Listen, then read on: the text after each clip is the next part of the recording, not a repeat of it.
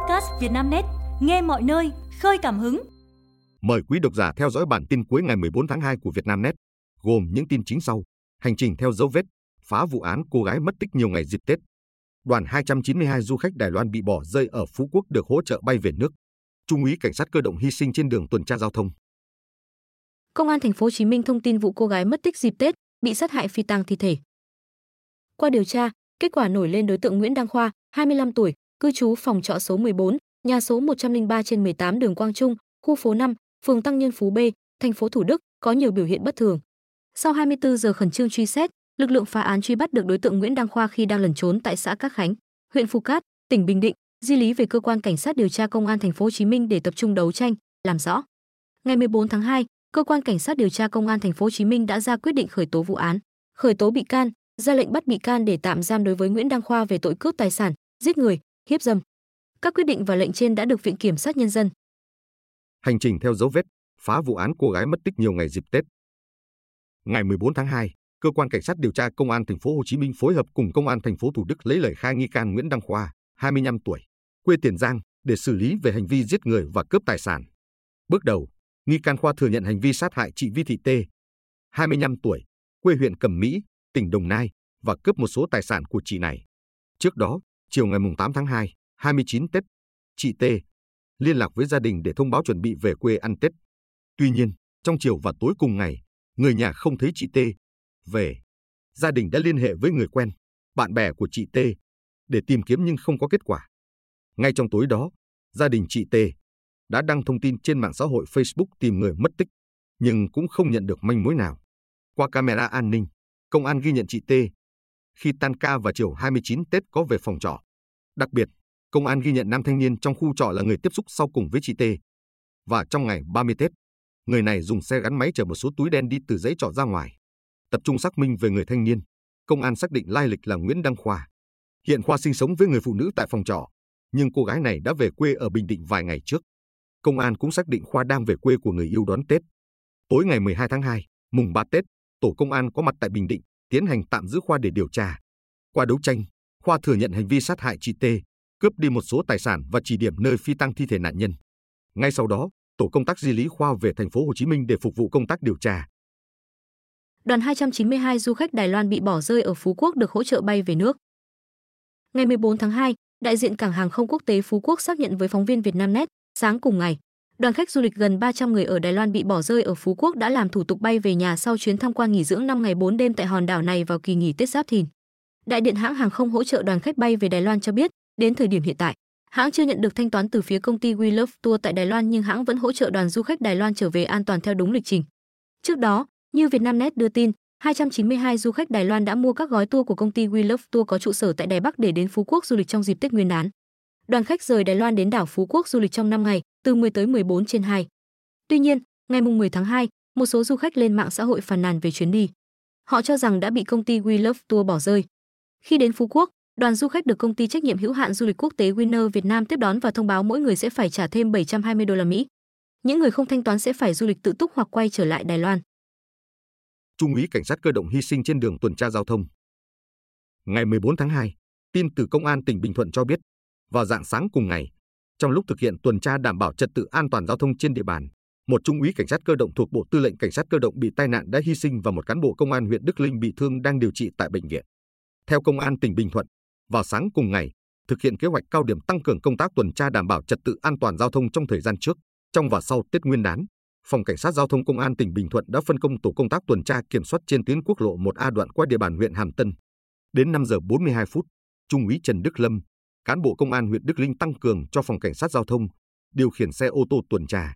Trên xe có Trung úy Phạm Tấn P, cán bộ Trung đoàn Cảnh sát cơ động thuộc Bộ Tư lệnh Cảnh sát cơ động. Bộ Công an tăng cường cho Phòng Phòng Cảnh sát Giao thông Bình Thuận. Khi đến km 1767 800 quốc lộ 1A, thuộc thôn 2, xã Tân Đức, huyện Hàm Tân thì xe đâm vào trụ bê tông bên đường, lao xuống mương nước. Cả hai cảnh sát bị thương, được đưa đến cấp cứu tại trung tâm y tế huyện Hàm Tân. Tuy nhiên, do vết thương quá nặng, Trung úy Phạm Tấn Phát đã tử vong. Du khách nhặt được gói ni lông nghi chứa ma túy trên bãi biển Vũng Tàu. Ngày 14 tháng 2, Công an thành phố Vũng Tàu, tỉnh Bà Rịa, Vũng Tàu cho biết vừa tiếp nhận một gói ni lông nghi chứa ma túy bên trong do một nam du khách nhặt được trên bãi biển giao nộp. Thông tin ban đầu, vào khoảng 22 giờ 30 phút tối ngày 13 tháng 2, Trong lúc dạo chơi trên bãi sau biển Vũng Tàu, anh T, nam nề, 41 tuổi, chú tỉnh Bình Phước, nhìn thấy một gói ni lông nặng khoảng 1 kg giạt vào bờ, bên ngoài có ghi dòng chữ nước ngoài. Nghi ngờ đây là ma túy, anh D đã liên hệ trình báo với cơ quan công an địa phương và giao nộp.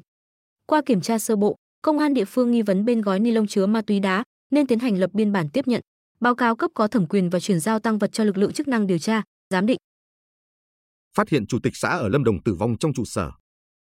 Chiều ngày 14 tháng 2, tức mùng 5 Tết, một số cán bộ, công chức của Ủy ban nhân dân xã Lộc Nga, thành phố Bảo Lộc tới cơ quan để trực Tết theo lịch và hoảng hốt khi phát hiện ông thực hành.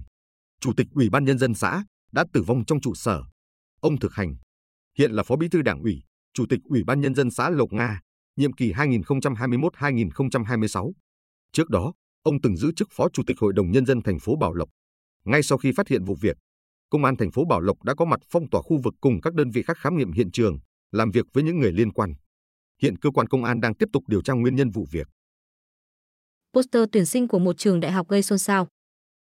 Những ngày qua, người dùng Facebook lan truyền về poster tuyển sinh đại học hệ chính quy 2024 đăng trên fanpage trường Đại học Kiến trúc Thành phố Hồ Chí Minh.